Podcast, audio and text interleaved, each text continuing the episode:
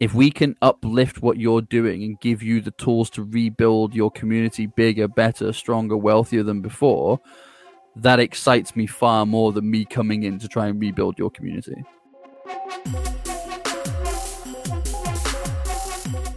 Welcome back to the Yeti Voice podcast. This week I spoke to Phil Pelucha. He is an incredible human being. He is the definition of the future of business and he is also the future of media itself. I'm going to let him fill you in on what all of that means. He is an absolute gent, and I am so blessed to have had this conversation. I'm sure you'll enjoy it as much as I have. Phil, welcome. Very nice to have you here. How are you doing today? I'm good, man. It's good. Thank you for having me. It's good to be here. It's great to have you. What's the weather like over there in uh, England at the moment? It's always crap, isn't it? I mean, that's kind of like a, a, standard answer the whole time. It's um, yeah. do you know what? It's not raining for once, which is a positive, but it's it's not exactly shorts and t-shirt weather. Oh man, that is a positive though. When the rain stops, it's like a breath of fresh air, even if it is cold. Absolutely, absolutely. So um, yeah, it's kind of um, you don't need a coat, but you need a hoodie. That kind of mm. weather. Yeah, I remember that well. It was, um, you know, like here, we've the last few days we've uh, we're in completely different hemisphere, right down on almost the most southern tip of Africa you can be at down here, and. Uh, mm-hmm. It's been like England. It's been horribly windy. It's been horribly rainy for for about a week. It just mm. hasn't stopped. And today, still, there's just mist hanging everywhere. Mm, I remember the first, the very first time I was going to Cape Town. I was being sent by work, and I was really excited. I'd googled all the images. I'd seen how amazing Cape Town looks, and then I arrived, and um, I might as well have been in Blackpool. It was just oh. raining. It was windy. um, there was like this weird. You couldn't go really too close to the waterfront because the roads down there had this weird foam and water across them, and it was like. what what is going on? Like this is it was not what I was expecting. I was expecting like this tropical paradise, and I just got battered oh. by like eighty mile an hour winds. But eventually, the sun came out, and um, yeah, I got to I got to experience the the beauty that is the mother city. But yeah, I remember when I first arrived, being like, "Did you taking me home? Like, what's going on?" yeah, it can get really weird out here, man. I mean the they're also, you know, we don't plan cities when we build them. So, City of Cape Town, it's a beautiful place. Yeah. But we have, you know, the, the Argus Cycle Tour, which is like a big bicycle race here. Um, they've put the race through the city center. Um, mm. And there's one particular place that the the way they've built the city just channels wind, like really high speed winds so that these people zipping around on their little carbon bikes, the bike just goes out from under them. Let's have a look on YouTube. There's that'd be well worth a watch. but you know, I mean, we have to obviously plan a city so that it becomes a wind tunnel. Clearly, I mean, it's pretty impressive. Yeah. Oh well, there's, there's, there's no thought to it, is there? Um, I mean, we we had a, a, a similar one actually in. Uh, in London, they designed a building and it was designed by this really famous architect, and he built it with um, like a big sort of mirrored side. This whole side was mirrored, but it catches the sun, right? So what was happening was the ah. pavement below kept like melting because it was basically like a giant magnifying glass. It was just batting the sun straight at this one point, and if you walk past it, wow. you get burns. if you, it was melted, melting the paving stones. Like this thing was ridiculous. So they ended up having to like clad the whole thing. But that cost like hundreds of thousands of dollars to clad this whole thing. So now you've just got this weird looking building that would have looked really nice mirrored, but just has this awful cladding up it to try and stop it setting fire to stuff. Oh my days! It was there's no common sense to this stuff whatsoever. It's like that'll look nice. Let's do that. What could possibly go wrong? Sometimes artistic uh, flair needs to be wound in a little bit. Huh? I think so. Practicality. I think so. Phil, yeah. you are quite the man to be speaking to. You know, um, it's uh, for someone who's just starting this podcasting game to be speaking to somebody who's got one of the best podcasts in the world. First of all, quite humbling, but also the amount of stuff that you're currently doing is pretty staggering. Do you do you want to try and put that in a nutshell for anyone who doesn't know you? Yeah, sure. I mean, where do you begin, as you say? I mean, it's um, it's one of those things, isn't it, where it's like, well, if you're going to run one business, you might as well run five. Um, it's kind of my attitude towards stuff. So, um, so yeah, well, look, it, it all all of it comes down to entrepreneurial empowerment. So, uh, I love to work with the emerging markets and high potential growth organizations. So, um, I am, for want of a better phrase, a growth strategist um, that kind of is very good at strategic alliances. So, um, if we were to boil this right down, business is a team sport. Uh, and I'm very good at helping people to establish the teammates that they should be playing with to help them win a trophy. Um, and I use podcasting, media, and television primarily um, to help kind of build those relationships and find those people. You know, your vibe attracts your tribe. So how are we going to go and see who we resonate with? How we're going to see who we work with? So um, we've got a business broadcasting arm, we've got a podcasting arm, we've got a growth strategy and consultancy arm, um, but it all essentially comes down to the same thing, which is you know we we work very heavily with the you know the next generation of entrepreneurs and the businesses of tomorrow, um, and because of that, we're very attractive and do a lot of work with the investors of today, because you know. 70% of our work on one particular side of our business, which is our um, growth strategy side of our business, is with the investment community. So, private equity, investment banks, venture capitalists, because they understand that, well, they understand two things. Number one, you need to be investing money in the businesses of tomorrow, because that's what they do. But number two is that many great businesses and concepts have never reached their full potential because people don't know who the hell they are. Um, and that's really where I come in. It's the stage, the spotlight. So I always say to them if you need more market share, more media coverage, or the right funding introductions, you speak to us. That sounds really cool. It's amazing. It is. like, that A lot of you've fun. used all of those different branches to really implement doing one central thing, which is building people up and building up communities around those people. Yeah, I mean, I think the sad thing for me was like because I've worked worked globally, right? And I've got to I've got to work. I mean, I was born in the UK. I've done a lot of work in North America, um, and then I've lived across Africa. We've done stuff in Latin America, and I do a lot of work across Southeast Asia. And I think one of the things that often surprised me, and I don't even mind saying that phrase, was that I would meet businesses in these sort of so-called emerging markets and lesser areas, less developed countries, and they'd have incredible business ideas that could absolutely revolutionize the world, but they didn't have access to the people who can actually make that possible. Um, and I could never really understand why that was. And then you start to deal more with the I call them the money men. That's not a sexist thing because there's women involved there as well, but like the money people then. Yeah. And you deal more more with the money people and and their sort of answer is well we don't know anything about those markets. We don't you know it's it, we're a little bit cautious to get involved. We don't know kind of how we do and how we don't do business culturally in those locations. You know, we don't is their aspiration to just work with Africa or do they want to you know, I mean, if they want to come here and go to the New York Stock Exchange and Nasdaq, we can do that like the back of our hand. And I'm thinking that's the dream of many of these businesses. So, like, essentially, you you guys just need introducing, um, and that's where it all kind of began. Really, I mean, the the podcast was very much about. I mean, it, started off as just Africa, and now it's become the emerging markets. But I used to say I want to introduce the best of Africa to the world and the best of the world to Africa. Um, and it was just kind of bringing those relationships and partnerships together both in terms of client opportunities investment opportunities mentorship and training opportunities all of it right and that's kind of where it all stemmed from. And then sort of southeast asia was like well hey what about us? You know we have the same problems. Can we can we get in on this? And then before you know it latin america was involved and there was a lot happening there. And they're like well look we, we're, we're not even that far away from the us but we might as well be on the moon because they don't even think about us. Like we're on a completely different planet to them. It's like how do we how do we bridge that gap? So for me that was kind of building you know it's the it's globalization. I love globalization and many people don't but i do.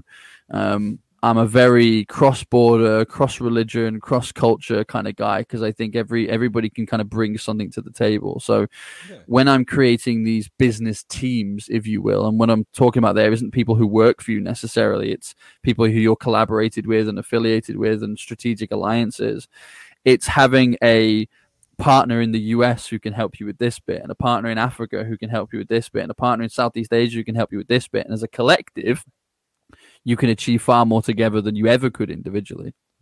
Absolutely. Absolutely. That difference, though, is incredibly interesting between having employees who you sort of give stuff to do, tasks, manage heavily, all that sort of thing. That sounds like Yep. you've got something a lot more familial going on. Yeah, I think so. I mean, uh, I think it's probably because I came from the world of sport, right? So I, I always knew that it didn't matter how good I was as an individual player. I was never going to win a trophy in a championship all by myself. You know, you needed to be surrounded by teammates who are just as good at their bit. And anybody who's ever played a team sport will tell you, you know, you do just as much coaching of your teammates as the coaches do because, you know, you, you want to support them and give them advice. So it's like, I remember really clearly, um, I was a was a winger in football, and the, my I had this coach that used to insist on getting me back into the box because I was quite tall. So anytime there was a corner or a free kick, he'd make me go and get in the box defensively, and I had no idea what I was doing.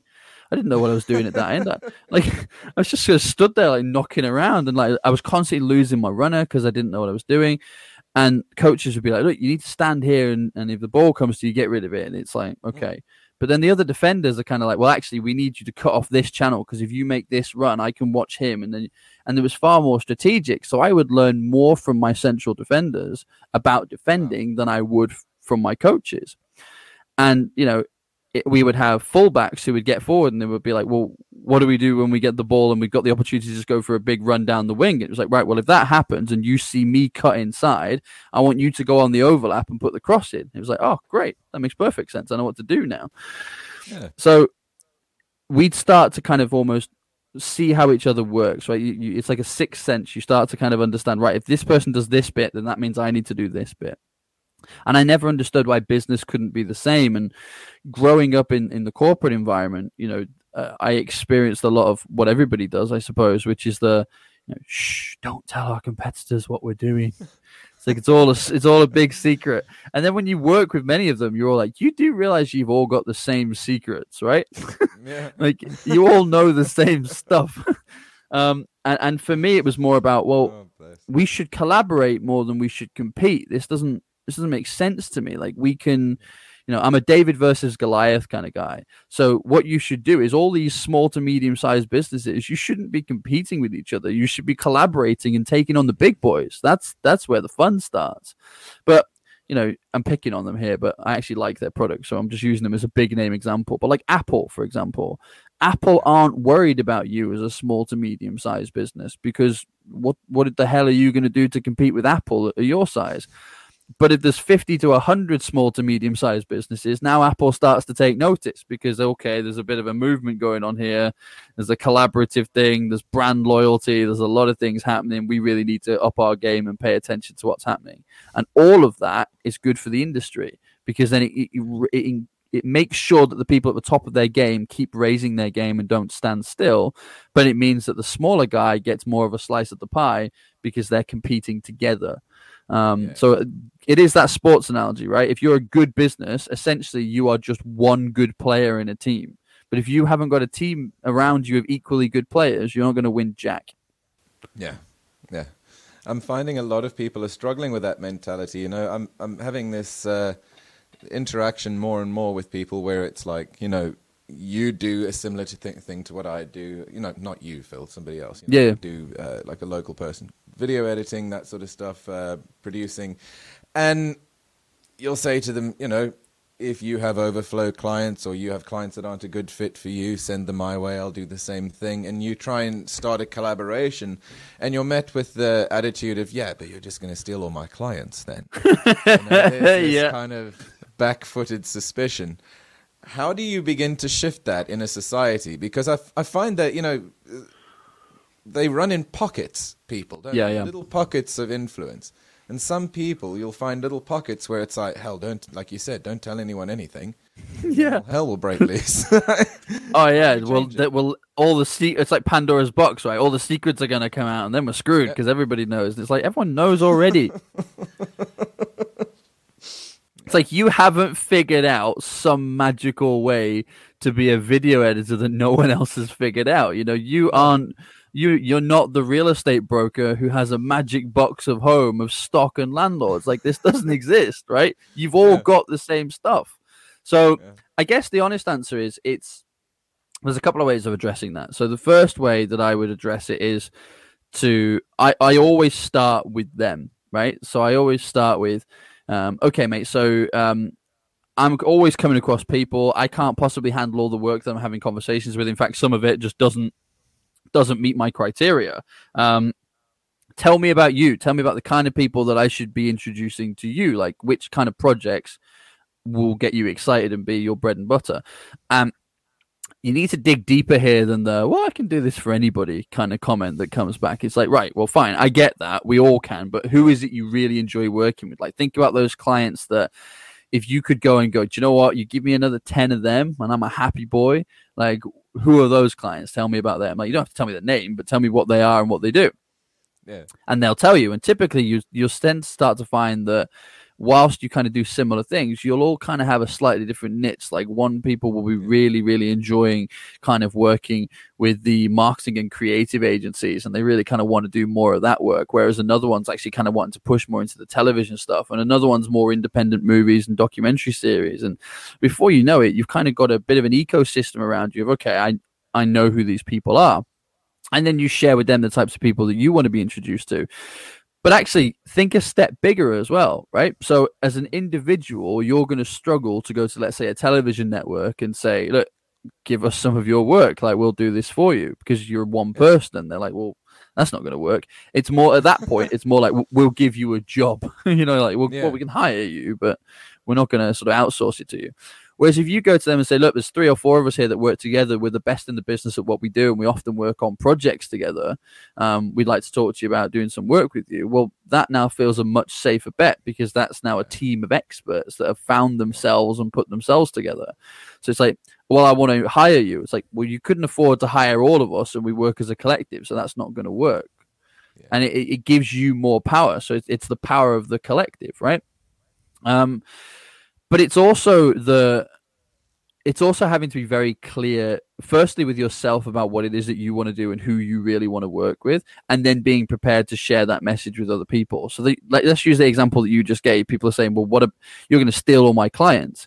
It's like well actually mate if i'm really honest i only really want to do this bit. Like this is the bit that really gets me excited. And, and actually i know you mentioned that you get really excited by a b and c. Well mine's d and e and that's really kind of where i want to spend my time. So in an ideal world, I'd say no to anybody that wasn't a D and an E. Um, so I don't want to steal your clients at all. Um, in fact, they're the kind of people I want to say no to. Um, you know, if but if you come across a D and E person, I would love to do that, and we can do a bit of an exchange. I can pay you ten percent, you pay me ten percent of any referrals. That way, we both get money for it. But it also means that I've now got somewhere, and it's going to be a lucrative relationship, somewhere that every time I come across someone that's not a D and E, I can send them in your direction and your business is going to thrive as well. Yeah, it's powerful, man. I mean, it's it's a complete step away from traditional like guardedness. You have to have yeah. a bit more openness and a bit more trust in people as well. Because it's hard to police a relationship like that. So it does come down to integrity, don't you? Find? It's self-policing because if when you've got a collective of people, if somebody starts letting the side down, you very quickly know. You know, because you, your other partners start to say, "I keep referring stuff to him, and my customers aren't really enjoying it." You know, like I know another guy who does that. Can I make an introduction? And before you know it, it's I mean, it, it's the it's the soccer team analogy again, isn't it? Like if you if you're playing and then a winger starts to let you down, or that midfielder just people keep drifting by him and he's not really doing his job, the teammates are going to start looking at each other, being like, "We're never going to win any win anything with him in the midfield. We need another solid central defensive midfielder. I know a couple. Let me introduce them."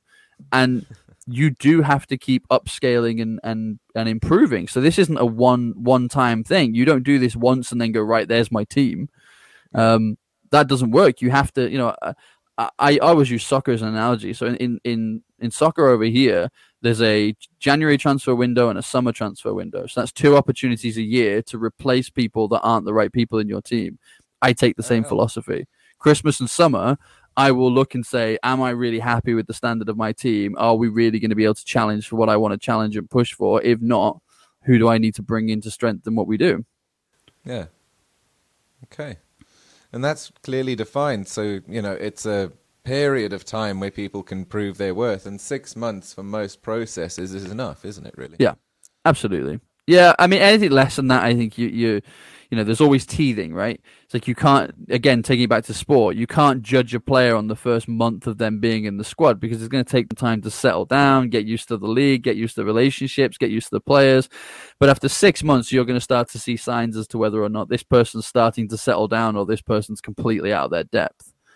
um, and, and and it's the same in business, and there's I don't think there's anything wrong with that. I mean, it's uh, you know you want to win, right? That's why we're all in business. We want to be successful. So it, it also encourages people to keep upping their own game. Like I've had people come to me who are struggling within that setup and I've come and said, you know, I find myself kind of not quite at the level that you guys are. Like, what can I do to improve? And then it's like, well, what's a great question? Let me plug you in with these coaches and these mentors and these people that we work with and that I've done stuff with. Because, you know, you have to appreciate that where I am today. I mean, I would jokingly say, you know, it's been an overnight success, twelve years in the making. um, uh, and, and, but I've been through mentors and lessons and some real heartache and some difficult times to get to where we are today. So it would be naive and wrong of me to kind of say to somebody, "Well, look, if you can't match that level, off you go," kind of thing. But if at the same time, you know, it's they have to want to improve. I can't yeah. force a coach on you and say, there you go, go and improve. Because if they think they're the bee's knees, then they're never going to learn anything. But if it's kind of like, actually, I'm really hungry to learn because I want to keep playing this game, I want to keep with these players because if I stick with this team, I'm going to win the Champions League. It's like, great, well, let's get you a coach who can help you work on these areas of, of improvement then. And, mm. and away you go. You'll be one of us. That's the only way I think to go forward anymore. It's yeah collaboration, but like there's less desperation in it as well. I think a lot of the time with the way that you approach things, you know, there's there's set boundaries, there's set periods for review. No one's having anything suddenly pulled out from under them, you know. There's, no, there's defined boundaries, and I think this this fear of having the rug pulled out from you, suddenly being on your ass, I think that is one of the most crippling things that people face in the work. Yeah. Yeah, hundred percent. You've eliminated that is beautiful. Well, we also never really just pull the rug out, like even when we say no. So, hmm. like if we let's say a partner isn't the right fit for us anymore or whatever, I'll never just sort of it's it's not just going to be a tap like I turn it off and it's gone. There'll be a hmm. phase transition, but there's usually something on the lines of look um, what I'm going to do, mate, because I think you've probably found the same, is that the, those A and B clients you're amazing at, right? But the C and D clients, they're a bit big for you at this point, and they're they're kind of taking it out of you, and it's not really flowing as nicely. So what I want to do is I found this partner who's going to help us with C and D. I just want you to focus on the A and B relationship. So every time we get one of them, I'm going to keep putting those towards you. And listen, as you grow and kind of get to that stage, let's start to reintroduce them again because there's always going to be this work available. But I want you to be successful. I want you to work in the areas that you're most comfortable. And at the minute, whether that was you, whether that was me, whether that was a combination, I think we've probably bitten off a bit more than we can chew at this point, and that's why I'm going to bring somebody else in to support us with that. Makes so I never sense. just say off you go. Never. Yeah. But it's just again using the soccer analogy. It might be saying to your first team player, "Look, I think where you're at at the moment, I'm putting you under too much pressure, starting you every single week. So I'm going to give you, you know, six to 12 months on the bench so that you can really kind of work on what you're doing. And in that 15, 20 minutes that you're going to come in per game, you can really give 100% because you know you've only got to do it for 15, 20 minutes rather than trying to figure out how you're going to give 100% over a 90 minute period, which at the minute you're falling short of. So let's get you working with people. Let's get you working with the right coaches, the right support system around you. And when I call upon you, I know that you're not only going to be able to give 100%, but you're going to absolutely smash out the park because that's the bit that you're best at. So they're like, great, I'm happy with that. Because what they don't want is for you to say, listen, mate, you crap, I'm selling you out of the team. You're not, you're not here anymore. you know, yeah. nobody wants to hear that. So it's like, listen, yeah. we'll put you on the bench, we'll get you ready. And then by that point, anybody who knows any, knows anything about soccer will tell you you know, if you spend a t- period of time on the bench, one of two things is going to happen. You're either going to up your game, and then you will start to be competing for for a first team place again, or you get sick of being on the bench and you actually end up going to the manager and saying, "Listen, I think I probably want to go and play with another team where I'm going to get more regular first team football."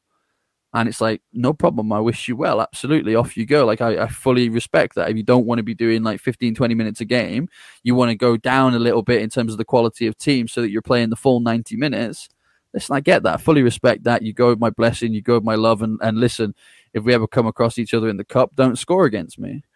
You know, it's it, it's it's that kind of attitude. Uh, but that's yeah. it's exactly the same in business. There's no reason why business shouldn't be exactly the same. It doesn't have to be this awful cutthroat you know standing on people's heads. I mean that's the biggest misconception for me is that you have to stand on people's heads to be successful. It's yeah. just simply not true. It's just yeah. it's simply not true. You can make a lot of money have a lot of success help a tremendous amount of people and it can be fun. Like i love what i do. It's a lot of fun. i can tell. Yeah it's so much fun man. It's like a big game. I love it it's a beautiful thing. I think it's a lot of the time ego though, you know, when when somebody is stepping somebody else down, it's I think it's two things. You can tell me what you think. But first mm. of all, a misunderstanding of like the abundance of that energy. You know, the energy of, of love and gratitude and collaboration is a fairly abundant thing. The more you use it, the Definitely. more you have it. 100%. It never runs out. And it's a misunderstanding of that, but there's also this like I'm going to call it a personality flaw. It might be a it might be a psychological syndrome though. I I can't tell at this point beyond me. But it's I can't elevate myself unless I drag others down. You know, it's instead of crawling up to meet them or exceed them, you pull them down to be below you. And that's the trend that we're seeing leaving, right? okay, so um I might end up going on a bit of a rant with this one because you've touched Go on something it. very very big for me there. So the first the first one, absolutely, like there, there, there's no argument for me on that point whatsoever. Um, the more you the more you give, the more you get. I'm a firm believer in that. Um, yeah. and you know, giving like introductions. Like I love being a connector. Some of those connections I am paid for because it's part of what we do most of the time i'm not. I'll just come across someone and go ooh i know who i should introduce to you. Because i kind of it's it's like it's who resonates. It's like i right i'm getting a similar frequency from you as i do from this person. And that's all gut feeling and intuition. None of that is logic based. But then again very little i do is logic based. Um, if it doesn't feel right i don't do it. But if i if i kind of get a feeling oh i think you'd really hit it off with this person even if i can't see what that would be or what that connection would be I put that because that's not my job. I'm not the smartest man in the world. I put you two together. You guys are going to figure out where the synergies are and where the opportunities are. And before you know it, it's like actually it's really funny. I didn't know what I was going to do with this guy, but my wife's writing a book, and he his wife publishes books, and now we're doing this together. And it's like, well, I was never going to know that, was I? Um, so it, absolutely, the more you give, the more you get. That whole frequency piece is, is massive, and, and people really need to tap into that because that's where the abundance comes from, right? It's like it also depends on who you ask. I think is the other thing, isn't it? Right? Because if if you there will be people listening to this all over the world right now, but let's talk about South Africans just for a minute because South Africans by nature, uh, and I'm married to one, so I can say this. Spent a lot of time down there.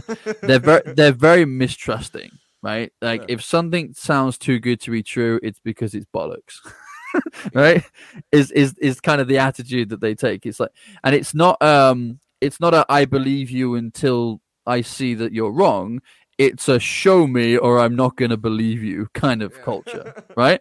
Yeah. And and that's difficult to work with. And the reason that that's difficult to work with is if you ask, let's say, six of your South African friends, "Hey, listen, it's it's May right now. Can I make a million dollars in profit between now and the end of the year?" Like five or six of them out of the six are going to go, "No." like, no, you can't. Like, yeah. it's not possible. It's too, there's not enough money in South Africa. There's no money. Everything's so expensive. It's all the world screwed. You know, SARS will just take it all anyway. No, you can't. Right, and it'll all just be this negative fest. But if I introduce you to you know five or six of the multimillionaires and billionaires that I know, and you ask them the same question, the answer is going to be, yeah, of course you can. You can make it in the next month. Yeah, yeah what a stupid question. It's yeah. like you ask someone who drives a Golf, you know, listen, can I get a Ferrari? No. If you ask someone who has a Ferrari, can I get a Ferrari? They're going to go, yeah, of course you can. In fact, there's a dealer down there. and it's very simple when you're speaking to the right people. So yes. the first thing I want to say is you have to surround yourself with the right kind of people. That's what I mean by your vibe attracts your tribe. And that's why you've also got to start thinking globally. Because if there's no money in South Africa, then stop earning rands. You know what I mean? Like it's it's not difficult. Earn pounds and dollars and spend rand. That's what I did, and it goes so much yeah. further. I promise you, right? If the, I looked at some of the, the salaries and stuff in South Africa, and I was like, "There's no way I'm doing that job for that money. No way, yeah. right? I could yeah. do this job remote for a company in the, in Europe and live here and earn three times as much. Why would I do that? Like it, it doesn't make any sense. So the second point of what you said, and this is where I might end up going on a little bit of a rant, because it's one of the things that really bugs me, is that you know 98% of the world's wealth is owned by the top 2 3% of people, right? And he who has the money makes the rules, right? They've made the rules to the game. They own all the media channels. He who owns the media controls the narrative, right? Yeah. So it's not an accident that 98% of the world or 97% of the world have this attitude of you have to stand on people to get ahead that's what you've been taught. It's not a coincidence that 98% of the world think that there's not enough money in the world and there's not enough abundance. That's what you've been taught, right? It's not it's not a coincidence that 98% of the world seem to think that the way to have success is go to school, work really hard, go to university, get a degree, start in a company, work your way up at the bottom, sell time for money, trade your time, which is the most valuable resource for money, sacrifice yourself, your body, your relationships, all in the goal of this this almighty money thing, which is this out of reach. I'm never actually going to get there, but I'm going to keep trying. And then when you're old and grey and you can't do anything anyway, now you can retire on a pension that they give you and go and kind of dine out on it. That is such an antiquated way of looking at the life. I mean, that is that's the industrial revolution mindset. And that was a long time ago, right? The industrial revolution was a long ass time ago. We're now in the entrepreneurial revolution. This is this is not the industrial revolution anymore. This is the entrepreneurial revolution. This isn't move to a city and work for a company that employs 2000 people. This is move to a beach and work for a company that employs 3 people and partner with other companies that employ 3 people. So there's 20 of you that go out there and kick ass. Yeah. That's the industry we live in today. So the very first thing that people need to do to realize that they can be successful and they can get out their own way and do the whole ego thing. And this is when we talk about ego, this is the, this is where you and I might slightly disagree with this. I don't think it's a psychological disorder. I just think if you tell somebody long enough that that's what they're worth and that's who they are, they start to believe it. And I think as a society, we've been told that we are powerless. We need the governments. We need the banks. We'll we'll be so screwed without them. Like we we why? Why do we need you? What, what you know? What? What? Why do I? Why am I paying taxes? For what? Like, I'm paying taxes so that you can decide which charities to give it to. I'll tell you what. I'll give it to the charity directly, and then you don't get your sixty percent cut. How about screw you? Right? I, I don't need you to sanction a business deal. I'm perfectly capable of having a conversation and shaking somebody's hand myself. I don't need you, right? And, if, and we're talking about every government in the world now, but if we're picking on South Africa in particular, you know, it's the most established market in Africa, right? It's the wealthiest economy in Africa, and the yeah. government is still as corrupt as they come right? And and I, you know, there, there, was a, and I will have a bit of a rant about this. Like I, I came, I moved to the country when um, Zuma was president. Oh yeah, yeah, like this man, you know, he was being investigated, and then as the president, he'd shut down the department who was doing the investigating, and yeah, it was yeah. like this is yeah. dodgy as they come. And then Cyril came up, and it was like actually, as a huge fan of Mandela, I love Mandela. I'm a, I take a lot of lot of inspiration from that guy. I think he well I don't think he's a legend. He is a legend. Um, I've, Long Walk to Freedom is probably the only book that is now sort of dog-eared on my shelf because I've read it cover to cover time and again. I, I absolutely love the guy. Um, and part of me was very excited when Cyril became president, or well, at least became head of ANC and then became president. because I thought, well, Cyril was the man who Mandela wanted to precede him, right? He wanted he wanted to he wanted to, to succeed him. Sorry, he wanted Cyril to take it. Cyril didn't want to. He wanted to go off and do his thing in business, and he wasn't ready for it, right? But there was part of me that was like, well, if anybody has the ability to bring back that vision of the Rainbow Nation and that sort of working as a collaboration and and making South Africa better for all South Africans, it would be Cyril. But by this point, Cyril's just corrupted by greed, just the same as everybody else. So, yeah, yeah. you know, okay, he he didn't he didn't do what Zuma did and build in Nkandla and build a massive Olympic sized swimming pool for fire safety purposes and then use tax money. Yeah. But he's not done what I really hoped he'd do. There are still lots of South Africans who live below the poverty line that actually things that have no prospect of getting any better for. So if we if we look at it in that respect and say if the governments are failing you, then why do we continue to use them? If we if we had an employee who continued to fail us as often as the governments do, we'd fire them.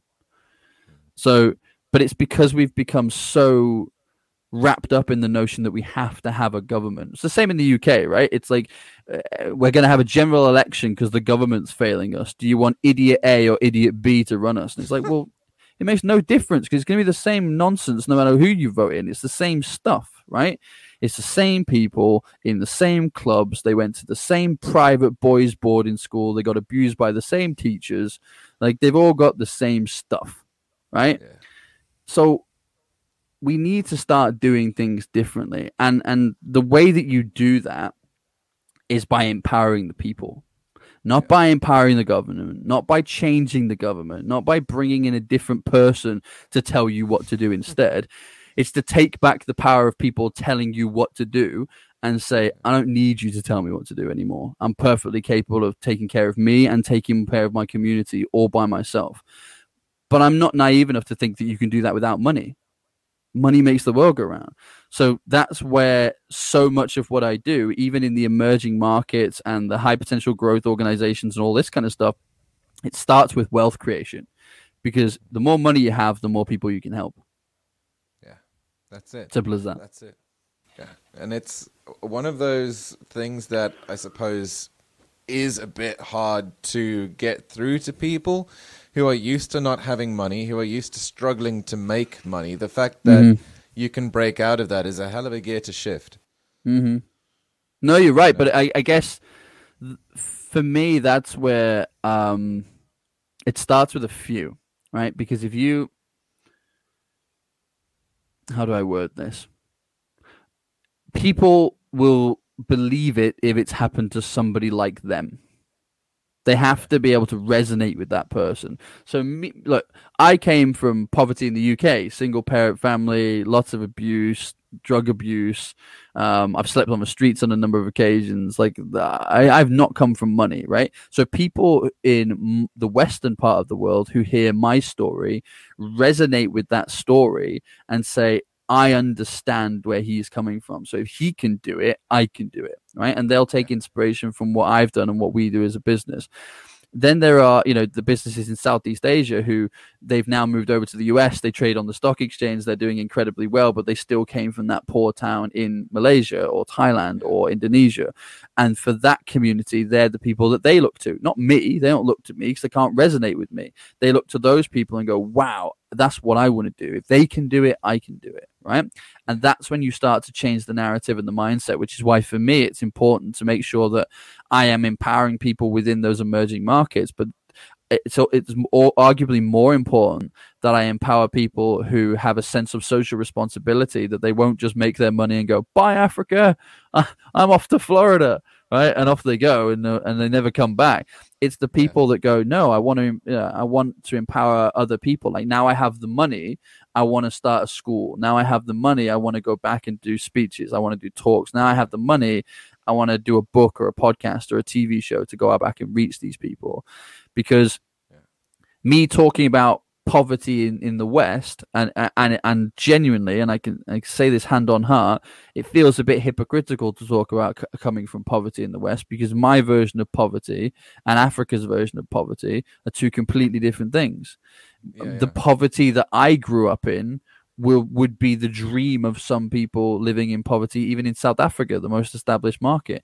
Know, if you're living in a township in in a in a in a tin shed, you know, with no running water, electricity, and there's a river full of shit washing past your house, that's real poverty, right? You're not you're not considering me growing up in a council house with electricity and water and a roof above me and all that kind of stuff and having to survive off you know x amount of money given to me in benefits per month which didn't go very far but your government gives you nothing yeah. so for those people the the life that i had to work extremely hard to get away from would be an aspiration for many like that they would be like well i would want for nothing if i had that my children are educated for free. I'm in a safe house. I've got running water, electricity. I've got a roof above my head, and I've got a little bit of money coming in every month. So every, every month, so we can sort out food and pay bills.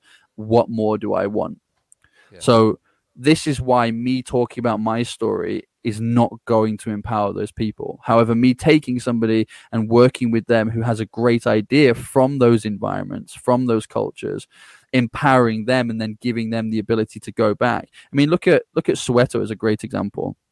Soweto is constantly starting to grow, but one of the things that used to amaze me was, and and, I, and actually, I will share this story because the first time I saw it, I really didn't like it, and I didn't understand it until somebody locally explained it to me, and then now I see it in a completely different light, which is why I'm sharing the story when you drive through Soweto, you've still got the the small towns, you've got the townships, you've got the small dilapidated houses, and then what you've got is you've got these like uh, mansions. I can't describe them as anything else. You've got these incredibly gorgeous houses, right? Yeah. And you know these are Sowetan people, you know, black South Africans living in these gorgeous houses. And I was like, how awful is that? You're rubbing the wealth in the face of these people and somebody said to me, "No, no, that might be how that works in the West, but as Africans, we celebrate our success by being flashy and showing what we do. So actually, that big house at the end of the street isn't a sign of they're rich and we're poor. It's a sign of well, if he can do it, I can do it too. It's a sign That's of motivation and inspiration. It's a huge difference, huge, huge yeah. difference. So then I start to see these houses differently. So now when I drive through Soweto and I see that there's 10, 15, 20 more of these large houses, I don't feel bad about it anymore. I celebrate it with them and I go, that's amazing because one day all of these small houses will be knocked yeah. down and they'll all be mansions. And yeah. that will be the day that excites me. It becomes the Hollywood Hills all of a sudden. Exactly, brother. exactly. But this is but this like is it. Like a visual gradient, right? Like they yeah. just right where they are building it up, and I suppose the local community improves along with it. I mean, look at Soweto today versus Soweto back in the day. Is it's yeah. just completely night different. and day, completely. Yeah. It's completely different. I mean, and now it's a it, it's a tourist location. People will go and do like tours of Soweto. You know, I, have I'm one of the, the the crazy white guys that jumped off the uh, the cooling towers. Um, one of the best things I've ever done. Like one of the best experiences of my life, and uh, I, the the music, the culture, the vibrancy, the people. Like I love it, and if if anybody deserves to be uplifted, it's these people, right? But yeah. this is not unique to South Africa. This is, you know, all of the emerging markets are like this because they've they've they've developed more important family ties, religious ties. They've they've because they didn't have money, they've still more of a sense of community. Um, mm now, sometimes those communities fight each other. It's like, well, they're rich, we're poor. Let's go stick together and go take their money. But it all, if you think about all the things that go wrong in the world, it always comes down to money. Always yeah. comes down to money. So if you do wealth creation across the board, how many problems go away? Huge, huge. yeah, huge. This is it. Problems. But I, I'm not gonna. I'm not the Messiah, right? That's not my job. I'm not gonna come and fix the world. That's not what I'm gonna do, right? I don't have some sort of Messiah complex where I kind of want everybody to know my name and do that. But that's very much where our work is aimed because I talk about empowering a billion people. I want to empower a billion entrepreneurs.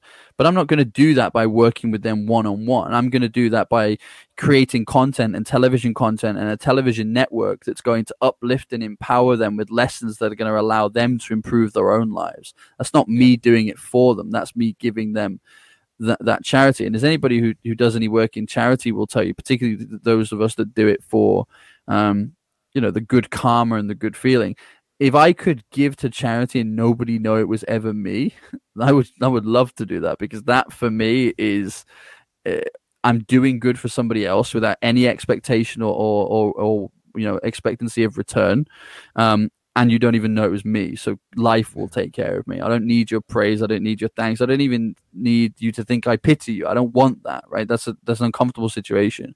I want to help you, and if I can help you to uplift yourself and then provide a better life for you, your family, and your community, that gives me a tremendous sense of pride. So. Yeah my focus is on partnering with people who can empower others. That's why I'm that's why my team, the team that are around me, are all designed to do one of two things wealth creation or coaching and mentorship. That's it. Right. And that whether that's a spiritual thing, whether that's a business thing, whether that's a financial thing, whatever, right? It, it's about if we can uplift what you're doing and give you the tools to rebuild your community bigger, better, stronger, wealthier than before, that excites me far more than me coming in to try and rebuild your community. It's it is a huge thing though like you said doing it in the right way like giving it, it giving in an anonymous capacity instead of for your own edification you know one of the one of the most mm-hmm. horrifying moments of my life was i gave a homeless guy some things that i see, happened to have yep. and what he said was thank you for not filming this mm. and you know, oh, I mean, how many how many times has that happened to this gent for him to actually yeah. say that? I know. You know? I know. I was. I hate those videos. Yeah. I really do. I hate those videos. I mean, if if you get a selfie stick out to show yourself doing charity, you're doing it for all the wrong reasons. You're doing it for your ego, and, and that really, really bothers me. Um, and don't get me wrong, some people have, have had things like they've had GoFundMe pages started afterwards, and they've been given a home and all that kind of stuff. And I love that. So I love that hmm. aspect. Mm but why was it necessary to degrade them first? Yeah, exactly. You know what I mean? Like why? Why? And actually, why was it necessary for you to see a story of a guy on YouTube before you cared enough to help? Why wasn't it enough when you walked past him in the street or saw him sleeping in a doorway? Why wasn't that enough for you to help? Yeah, yeah. And doesn't that just show you, like, when there's a, you say, there's not enough abundance in the world? Well, every time somebody starts a GoFundMe page, these people end up with a house and a car and a job. We can do that without YouTube. Yeah. YouTube didn't give them the money for that. We did. we as a society did. We gave the donations. We made that happen. So why can't we do that more? Yeah. Absolutely. And support the businesses that come out of that. You know, like absolutely one of the best side effects that come out of horrible things. You know, like um, all the all the violence against the black community in the states. That was horrible and reprehensible and should never have happened. One mm-hmm. of the positive spin-offs of it happening, however, was this support black-owned businesses. Yeah, stop being a trend or a you know, movement for a while. It's actually become a way of life. Yes, for a lot of people, and local communities are are getting stronger because of it. You know, give people adversity and they strive through it is a beautiful thing. Definitely. No, you're so right. I mean, necessity is the mother of all invention, and some of the greatest ideas, and I can speak firsthand, some of the greatest ideas and technological advancements will come out of these emerging markets and these, what I like to call forgotten communities.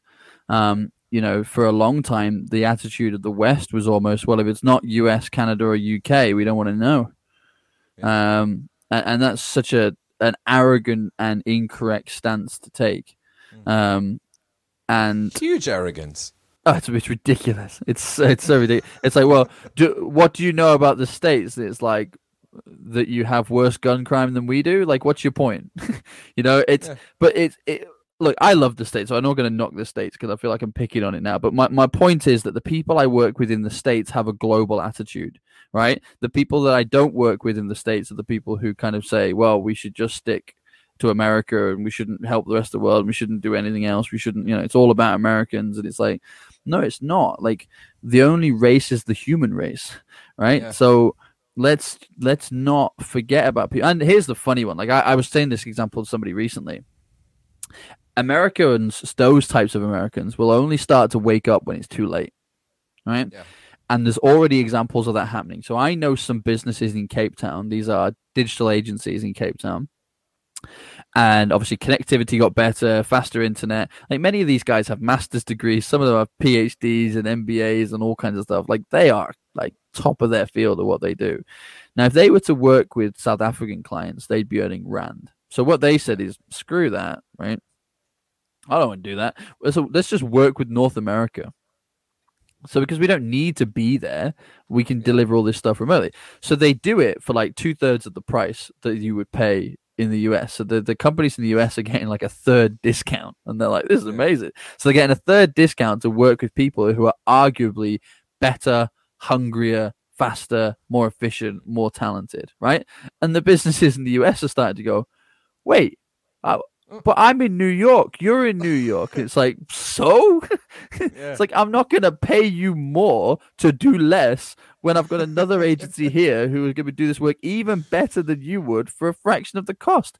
So it's like, oh, well, now we need to up our game. But that's the difference. It's going to be too late for those people by the time they realize that. So yeah. I love the fact that those businesses in Cape Town aren't saying, great, the, the business environment has improved, so let's make more money across Africa. I love the fact that they're taking wealth from the US and bringing it back to Africa. that's what man, that's what I'm all about, right? Let's yeah. let's take this three percent, you know, owned wealth and distribute it across the ninety eight percent. That's what I'm all about.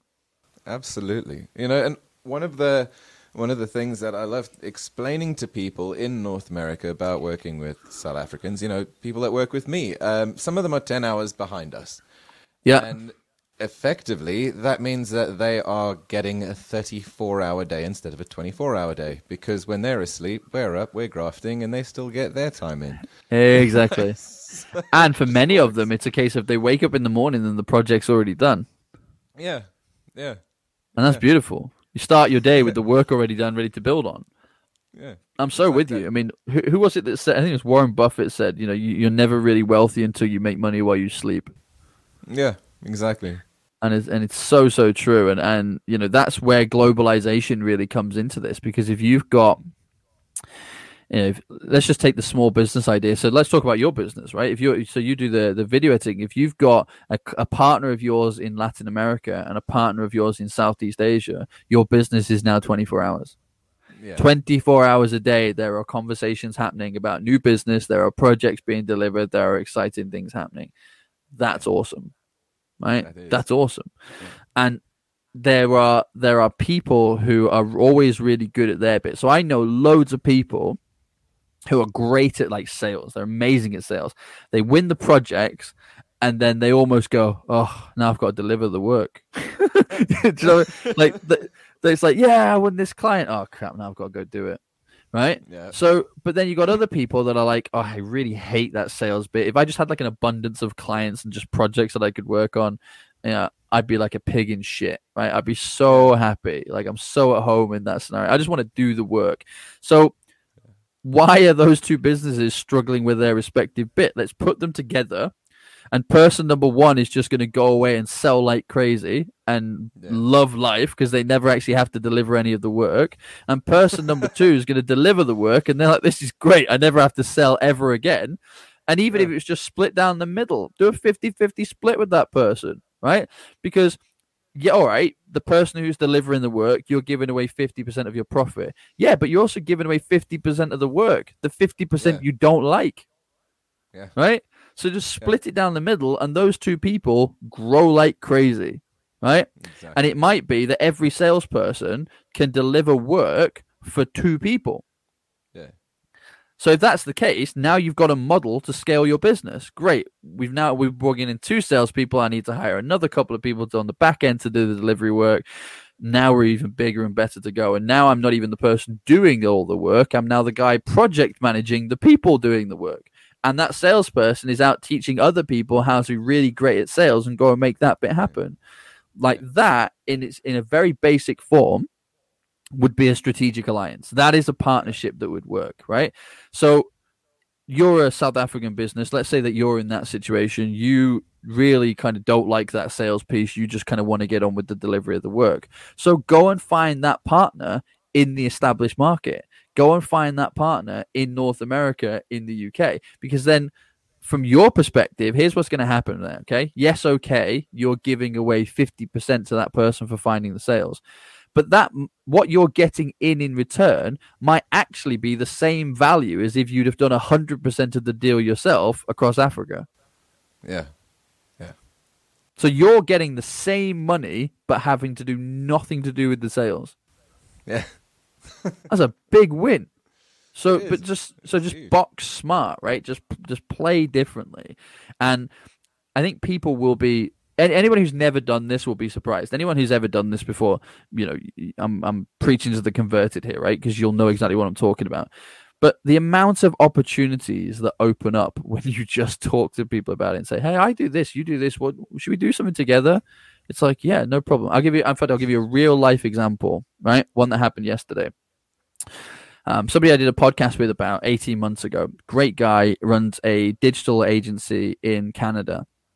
Very, very successful guy, uh, runs an SEO business and e commerce business. Very, very talented bloke. And we've actually done a little bit together over the past 18 months. Not potentially a lot of work, but we've spent some guests each other's way and we've made some introductions to each other's network and we've been kind of feeling each other out not in like a strategic way, just in a yeah. when the opportunity arose, it's like here's this person I think you'll really like Matt. And Matt's like, I think you'll really like Phil. Here's this person. So we get chatting, um, and I messaged him and said, Look, I've got a couple of people I'd like to introduce you to the podcast. And actually, I want to have a conversation with you about how we might be able to do more work together in a bit of a strategic way. Let's jump on the phone. So we get on the phone, and and you know the the agreement was pretty simple. It was like we'll just do ten percent of each other's business for referrals either way. Here's the type of people I'm looking for. Here's the type of people you're looking for. And then out of nowhere, he says, um, "You worked in real estate for years, didn't you?" I said, "Yeah, I did." And he said, "You know the group training course that you do, which is aimed at like helping people to kind of do these strategic alliances and figure out who they need to partner with and stuff. So yeah, he said it would work for real estate people, wouldn't it? I was like, it, I actually developed it for real estate people. It's now been adapted for other people, but yeah, absolutely it would. Why? And he said, you know, if I could get you people for your group um, every month, you know, would that be kind of worth like 10, 15% of the fee? I was like, yeah, dude, it would. Of course it would. It's like, what are you thinking? And he's like, well, I've got a, a marketing list that I'm not using at the moment of over a quarter of a million brokers across North America. Plus, I'm working with four businesses who run e commerce stores specifically aimed at the real estate brokers. And I'm working with a magazine that's aimed at the top whatever percent of brokers in the US. And he said, I'm not really doing anything with that right now.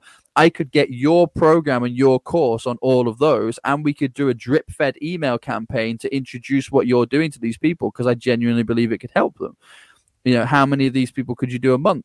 And I said, yeah, realistically, mate, any, any more than because I do it's a mixture of video training, um, and some exercises and then once a week we meet for like a 90 minute group session where they can kind of ask me anything they want at that point.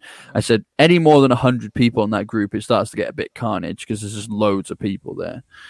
Said so about 100 i'd say per month would probably be the, be the cap and he was like, "Oh, that'd be easy to achieve. I mean, I've got like quarter of a million on this marketing list. you know what I mean? So yeah, hundred a month is is is really easy going. Like no problem. Let's get it all set up. If you need me to help build a website, I mean, I've already got the guys. They're dead quick. They can get something knocked up in the next thirty minutes or so, and we're ready to go. Amazing. Now, let me put this into perspective. I charge a thousand bucks a month for this course. Right. So that deal yesterday that he just volunteered is worth a hundred thousand dollars a month. Yeah. Right. Yeah. He's got the lists. He's got the know-how. He's doing nothing with it. I've got the course. I've got the experience. And do you have any idea how hard I have to have to work to go and find a hundred extra people, just real estate brokers for that course every single month? And now by combining together, he's getting you know fifteen grand a month. I'm getting eighty-five grand a month, and it the whole thing's taken care of. Shit the bed. Yeah, that's Done. crazy. But it's but and and I love Matt, right? So Matt, if you're listening, I, I, absolutely love you to pieces, and I don't mean this in a derogatory way, but that relationship is not unique. Matt and I could do that with other people. Hmm. You know, that is not a one-time. That's the only time that's ever going to happen in the world kind of situation. You know, the reality is that I could do Fridays of my group sessions day, right? Hmm. And I could do five groups couldn't I? And I could do some across North America, some across Latin America, some across Africa, some across Southeast Asia, and some across the Middle East, right? Do different time zones all in one day. So one day I bash out five of those calls. If I did that, that's half a million dollars additional revenue every single month. Yeah. Yeah. Now that's ju- that would happen if I went and found a Matt, for example, in the Middle East, in Southeast Asia, in Latin America, it's a, and in Africa. It's the same approach, the same relationship, the same, and, and and actually, it's even better, isn't it? Because once Matt and I have proved the concept after working together for a few months, and I'm ready to go and say, right, I want to do this in the Middle East as well. I can go to those partners in the Middle East and say, look, Matt's already made 50 grand off working with us doing this kind of thing. Do you want some additional revenue? If you've got these mailing lists, who do you want to talk to? What have we got? So, what I'm saying here is that you can have a great service and a great product, but if your bit isn't introducing it to people, work with other people who are really good at that bit because there are people who are really good at that bit, but actually they don't really have the time or the inclination to go and design their own thing to introduce those people. They just rather, Yeah. that's what affiliate marketing's all about, right? It's like, I don't want to Yeah. design my own thing. I want to sell your thing, but I want to make sure that it's actually going to add value to that network. So Matt and I have built that relationship. We know, like, and trust each other. I believe that anybody I recommend to him, he's going to do an out of this world job. He knows that I'm the best at what I do. So if he recommends people to me and puts me in touch with those lists and his clients, that I'm going to take good care of them and they're going to rave about what we do. So why shouldn't we make money together? Makes Now, for people listening to this, kind of going, "Well, that's out of this world. That's nuts." It's, it's not. It, that was a relationship that developed on a podcast where we had a chat, right? Yeah. Th- that tell me what it is happening in your life right now in South Africa, in Latin America, in France, in Germany, in Australia that means that you can't do that exact same process with your own tribe. Yeah. You show me an excuse, and I'll show you bullshit. Well, this is the thing that I've learned quite rapidly. You know, um, if take um, podcasting right now, right? So podcasting for me costs basically nothing. You can get a microphone like this um, in Cash Crusaders or Cash Converters. Can't remember the name of it, but it's a little Yep. store. It's a chain store, and it's about five know what you hundred rand for that setup. It's super cheap. Um, you plug it into your computer. You have that plugged into Anchor.fm. That kicks out to a bunch of different platforms. You go Yep. into Matchmaker.fm. You meet different people and you interview. That's why we're here. Yep. Alternatively, if I had just sent an email asking, you know, billionaires in boxer shorts, I need sales from you, and it was, you know, those old emails that people used to send out. Yep. Um, I think that that would have been a lot less likely to end up in us having a conversation. Whereas, You, you know- you wouldn't even got introduced to me if you sent that. We we get hundreds of those every single month, and we ignore them. Um, This is it. And actually, podcasting is also about the mentorship side of things. So, so again, we'll we'll use this relationship as an example. If you'd have contacted my team and said, "I want to have an hour on the phone with Phil," they'd have said, "Sure. Here's his invoice, and here's the booking link." Right? yeah, They just they just Yeah. sent you a one hour strategy session and you'd have paid for it, right? I don't know what it is at the minute, but it's like seven hundred and fifty bucks, like a thousand bucks, something like that. And I'm, I'm not talking about rand here either. I'm talking about US Yeah. dollars. Um, so a, a fair bit of money for an hour long conversation. Um, but for some people, that's more than enough. That's all they need. They just need to. Yeah, Phil, I'm trying to fix my strategy. You're the guy to come to. If I just pay you a grand, can you just give me these answers and I'll go away? That's fine, right? But by doing it on a podcast, there's no money exchange. This is it's it's trading something else. It's trading value add. It's trading the ability to be able to reach an audience and help people. So, given that that's what motivates me, I'll do these till the cows come home. I got three podcast recordings today yeah, right? So I'll I'll do over four hours worth of podcasting today, all for free, all value add, trying to help people, right? Yeah. But if people wanted that one on one, they'll pay for that one on one. Precisely. Yeah, So it's all about how you approach people and, and how you do that. Because you know, I often say the power. Well, I always say actually the power of podcasting is not in the audience; it's in the networking. You know, it's the the people who wouldn't give you ten to fifteen minutes on the phone to talk about what you do will give you forty five to sixty minutes on a podcast to build a relationship together, and that's That's so powerful. true.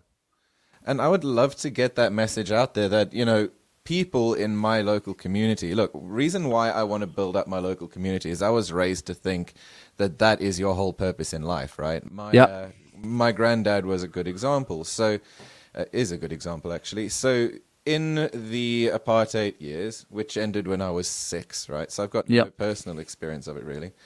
Um, my granddad had a factory and he employed a lot of the local black dudes and there was uh, now where we have BEE which is black economic empowerment we used to have Yep. EEE which is European economic empowerment Oh wow. under the terms of that we uh, weren't allowed to give black people certain positions they weren't allowed to take on certain roles within factories because they were too advanced that had to go to a European Wow.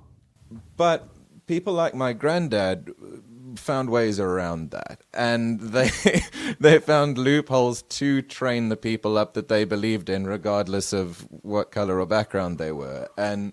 They ran a big risk because there was auditors who came around to check that EEE was being upheld and all this sort of thing, but they did it mm. anyway. And one of my favorite examples of that was my granddad giving without any expectation of return, giving a truck and some equipment to one of these dudes and sending him on his way, you know, to start his own scrap metal business. And the Love guy's it. now a multi-millionaire. And he Love came it. back and he paid in full for the truck and all that sort of thing without being asked to. You know? Love it. And for me That's powerful. that's what I want to do as well. I want to say to local people, like, this is follow these five steps and then run with it. You know, Yep. just set you up and then go with it. And that is what Yep. you're doing in in your Yep. everyday life. I find that incredibly aspirational and inspirational. Well, that's very kind of you to say. Thank you. Well, look, I mean, it's um, I I come at this from a very different perspective, right? Because I, I, I didn't grow up in, in any form of apartheid in South Africa. In fact, one of the, the one of the memories that my wife tells people is that um, as somebody who's done over ten thousand hours of podcasting, I like a good talk, right? And the only time that I've been completely silent for a long period of time was at the apartheid museum, because this for me was I, I mean, I'm I'm almost ashamed to say it now, but this to me was completely new information. This was like, wait, what? Yeah. Like, this is what happened. Like, and I'm walking around this this building, and it, this is a few years ago now. So I was walking around this building uh, with my South African Indian wife, carrying on my chest my six year old mixed race baby who is South African and British, realizing that not that long ago my child would have been illegal as would have been my relationship. And i'm thinking this is completely messed up. Like i cannot believe that this happened. Like what Yeah. i don't what is going on right? And and then learning all of these lessons and finding all this stuff out it was it was a it was a very painful painful moment. I mean there's things that i learned there that um like uh, there was a section on the Anglo-Boer War, and I knew nothing about that either. Like we're not taught about this stuff. This just shows you how bad the education system is. They teach you the stuff that they want you to know, right? Mm. I remember thinking growing up as a teenager that aren't the Germans evil, right? They invented concentration camps and put all the Jews in them, right? And then I get to this Anglo-Boer um, museum, and it talks about how the British were the first to use concentration camps, and we used them exclusively for Boer women and children. And I'm like, Wow. wait, we we design these things? Like I I've been busy hating on someone else because of this evil thing they did, and we did it first. Like Uh, no, how come no one told us this? Um, a- and and, and you know, and then watching the videos of uh of the UK being very anti Nelson Mandela and Margaret Thatcher calling him a terrorist, and I'm thinking, I don't know any of this. Like, uh, which Yeah. is why actually when he died and David Cameron went to his funeral. Um, and spoke and said what an inspiration he was to the world. I thought that that was quite hypocritical, given that David Cameron c- considers Margaret Thatcher an idol and an inspiration of his, and she thought he was a terrorist. And it just goes to show you how quickly politicians will flip depending on the narrative that suits them. Um, Yeah. But my point is, like, I, I, I, I figured out all this stuff, and, and I and I, I was hearing about this stuff, and, and it was it was incredibly painful and humbling experience to learn. Um, but even in my own life, you know, I I am where I am today because some very powerful and influential people saw something in me, and despite the fact that they had absolutely no reason to, there was no hope of any return or anything like that. they offered me a hand up on that ladder because it was the right thing to do. Um, actually, I've been back to several of them and tried to repay them, and they don't want it. They want me to pay it forward. Um, and it's like, listen, I will, you pay it forward, right? Do it for someone else. Like that's all I want is for you to. I'm so proud that you're a success. That was that was for me was all I wanted. Like one of my close mentors. I think I told you about this guy on the phone actually. Um, guy that I worked with a number of years ago. Um, he's self-made multimillionaire. He's a black guy from Zim, and he actually fled Zimbabwe to get away from Mugabe, who was trying to lock him up for all kinds of crazy stuff because he, he was anti-government and all this kind of stuff. Comes over to the UK, makes his fortune in real estate, and he, he now runs one of the most successful real estate brokerages here in the UK. Amazing. I love this guy. He's a good friend of mine. Um, in fact, he, he he winds me up a lot and says I'm more African than he is. Uh, I don't quite know what he means by that. Um, but we we get on like a house on fire tremendously well. We're very very close. Our families are very close, and you know what's incredible is that this man that that I I still look up to, but especially then. I mean, I used to look up to him more because it was like he has money and I don't. Right mm. now, our businesses are probably a similar size, um, and I, he's still my mentor. He's still the person I look up to. Not now necessarily because of the financial reason, but because of what he did for somebody that had nothing. Um, you know he he did that to help me. And when you speak to him he says it's because people helped me. People saw something in me and they helped me and that's where i am today. So i did the same for you because i was paying it forward. So actually i don't want you to give me anything back because you doing it for you was me repaying the debt to the universe you know? So now it's your job to go do it for someone else. Don't give it me back. I don't want the burden back. You you know you take it now. Here's the bat and run with it. Um and for me that's that's all about you know you don't solve world hunger by giving one dude a sandwich you know? You you you you resolve world hunger by teaching people to fish and teaching people to become self-reliant and giving people the ability to create their own wealth you know? I have no aspirations as i said earlier to be the messiah that has this company that employs a billion people. You know, I'm not I'm not Jeff Bezos. That's not what I want to do, right? I I want to I want to have a company that teaches other people to become so independent and successful on their own. I mean, look, I, it would be hypocritical, right, for me to say I want you to be financially free and independent of governments and companies and all this kind of stuff, so that you can stand on your own two feet. But you have to rely on me for a salary. Like, mm. I don't want to replace the government dependency with dependency on Phil. That doesn't. That, that's not what I'm about. In fact, that would keep me up at night. I'd hate it. Right. what what I want to do is teach you how to do this for yourself, and that for me, I mean, that's what gets me out of bed. That's what excites me. That's what motivates me, and and it's it's not through some purpose of in fact, it's not through some some purpose of thinking that I'm better than other people, and that's why I want to do this, or people are lesser than me, so I want to help these poor, you know, these poor Africans. Let me, as this white European man, go over there and fix it. No nonsense. It's not that. It's that I see beautiful people with incredible ideas and incredible innovation that haven't been given the fair tools to give them the ability to build what they're capable of building. And I see the injustice of that because I grew up in the same situation. And as soon as somebody gave me the tools, I created something that changed my life and the life of all of those around me. And that's exactly what I want to give to other people. Let me teach you how to use those tools. Let me show you what those tools are. And then go and do it for yourself, and nothing will make me prouder. It's an amazing mission, man. And it fulfills so much, and it's a legacy that perpetuates itself onwards. You know, like you I said, hope so. Instead of being old Jeff Bezos, you end up being, I don't know, the stone that started the avalanche that just never stopped. That's it. And you know what? The, the proudest thing is going to be that in generations to come, there will be families and communities that are in a much better position and they don't even remember where it came yeah. from because it was their great granddad that learned something through the billionaires in boxers network that started this whole thing off but that's not that's not what's important because it's not important that you know the next three generations know that Phil Pelucha did this and that's why they're successful i want I want their children and grandchildren to look at them in the same way that my kids look at me and go, "I'm proud of my dad. Like, look what he's doing. Look at the stuff he's achieving. Look at look at the life we have where we could have come from." Like, I I'm I don't want to steal that legacy. Getting emotional now.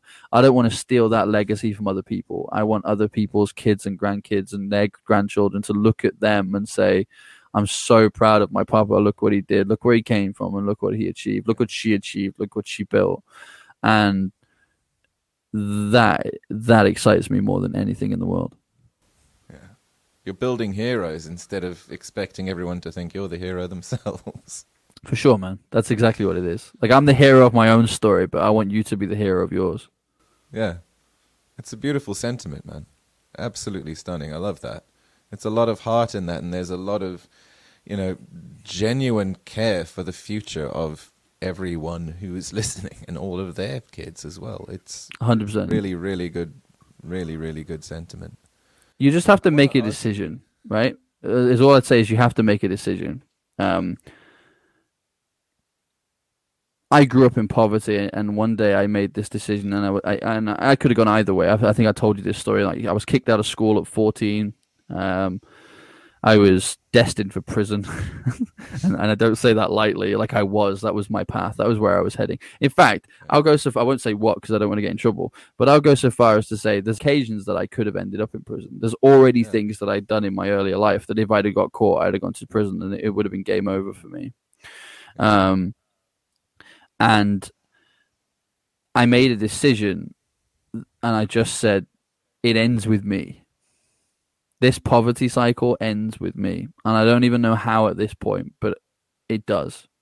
It stops today, right? Today, I start on a new path, and I might be at the very beginning of that path, and I don't know who I'm going to meet on this path or what problems I'm going to come across and what difficulties. And believe me, there's been a lot, but it it ends today. I don't go back to, to this. And actually, one of the, the things that I said, and probably doesn't mean much to a South African, but we have a benefit system here, and there's a real um, everybody kind of looks down on this benefit system. Like they're they're benefit scroungers, they're they're yeah. dole hoppers. You know, it's it's not a, it's not a nice kind of attitude. And that was where I grew up.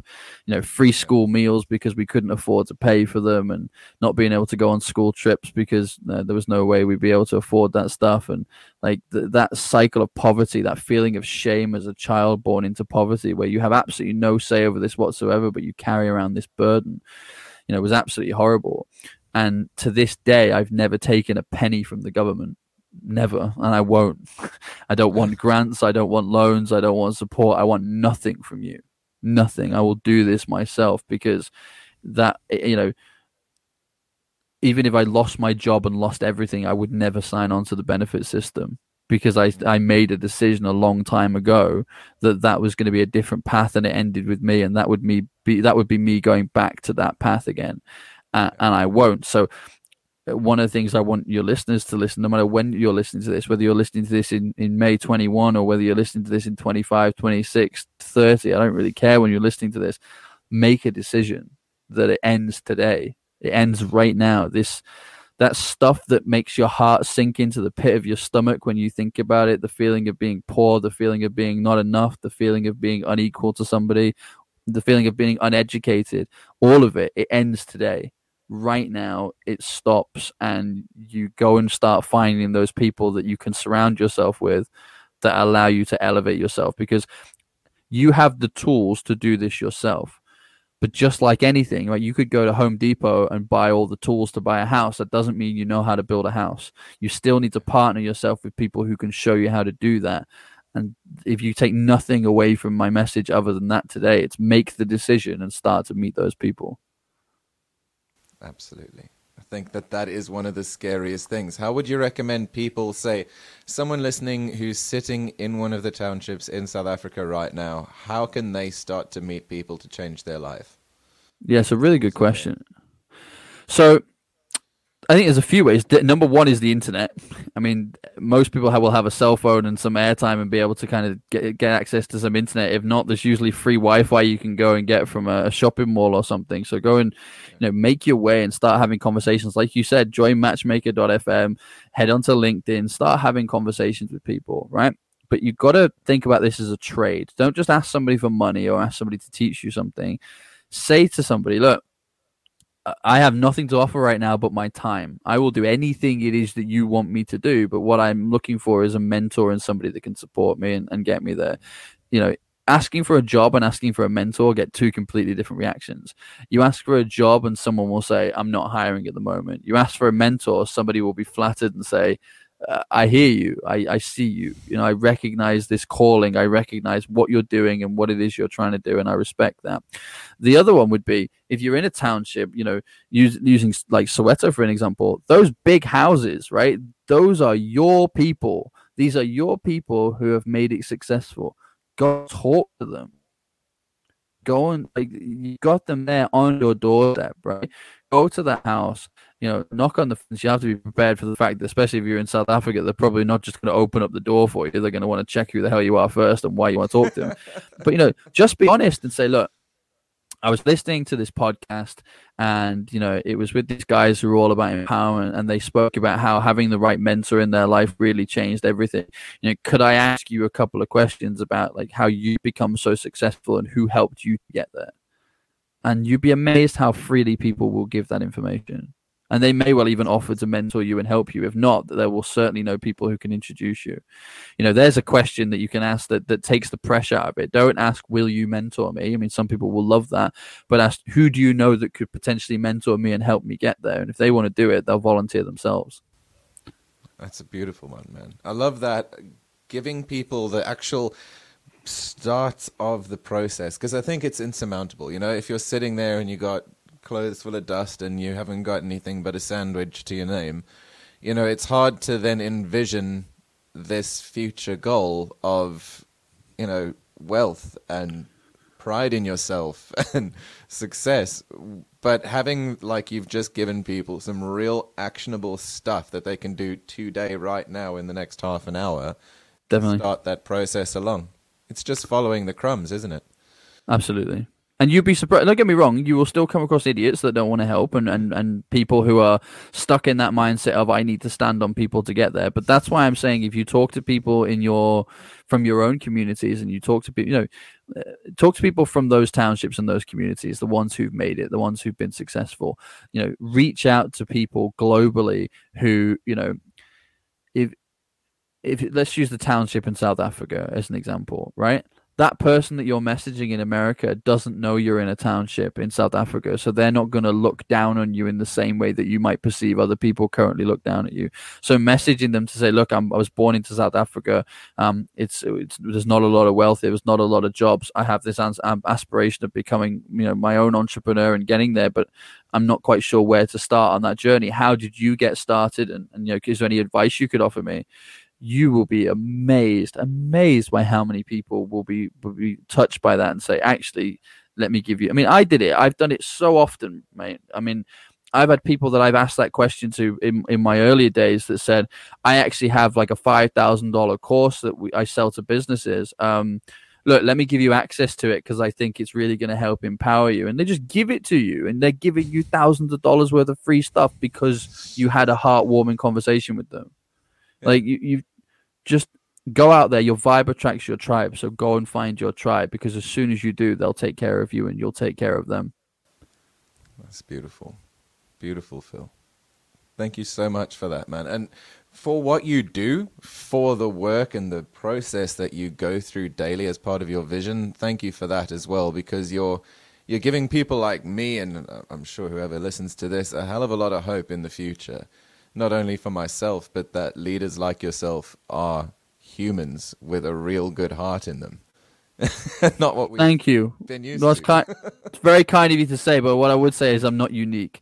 I have a, a, an incredible you know team of people around me and when i say team i mean both the people who work for me directly and the people who are in my strategic partnership and in my sort of virtual business team. And there are some incredible people. I mean the we work with investors that probably have close to two billion dollars worth of investment funds at their disposal at any one time and these are good heart-centered people. These are people who take social responsibility and empowerment extremely importantly and they're now thinking about the legacy that they wish to leave behind them. Um, not just uh, well i made x amount of money. It's like these are the people i empowered and this is what i did. So i'm not alone in this. Like i might i might be the first time that many people are hearing this message but that's because you're talking to the wrong people um, there are lots of versions of me, all at different stages of their development out there. Um, and, you know, whether it's me that you resonate with or whether it's somebody, you know, on the same path that coming from, uh, from a different direction that you resonate with, the, the one thing that we all have in common is your empowerment is what's at the center of what we do. So it really doesn't impact us in the slightest if that's done with me or whether that's done with somebody else, provided that you become empowered. It's a beautiful, beautiful sentiment, man. And it's not just a sentiment either. You're actually doing it. Doing it every day, every single every day. Single day.